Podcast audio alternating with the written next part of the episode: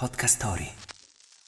Il primo maggio 1869 a Parigi apre Le Folies Bergère. Wake up! Wake up! La tua sveglia quotidiana. Una storia, un avvenimento per farti iniziare la giornata con il piede giusto. Wake up! La Ville Lumière. Parigi, la città delle luci, l'alba della Belle Époque. Ma arriviamo al punto.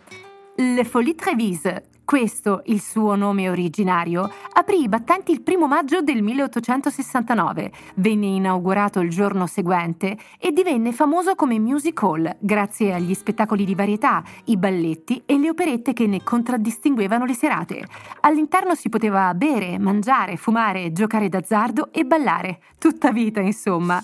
Se passate per Parigi, non lasciatevi scappare l'occasione di una capatina in questo storico locale, visto che esiste ancora. E buon anniversaire!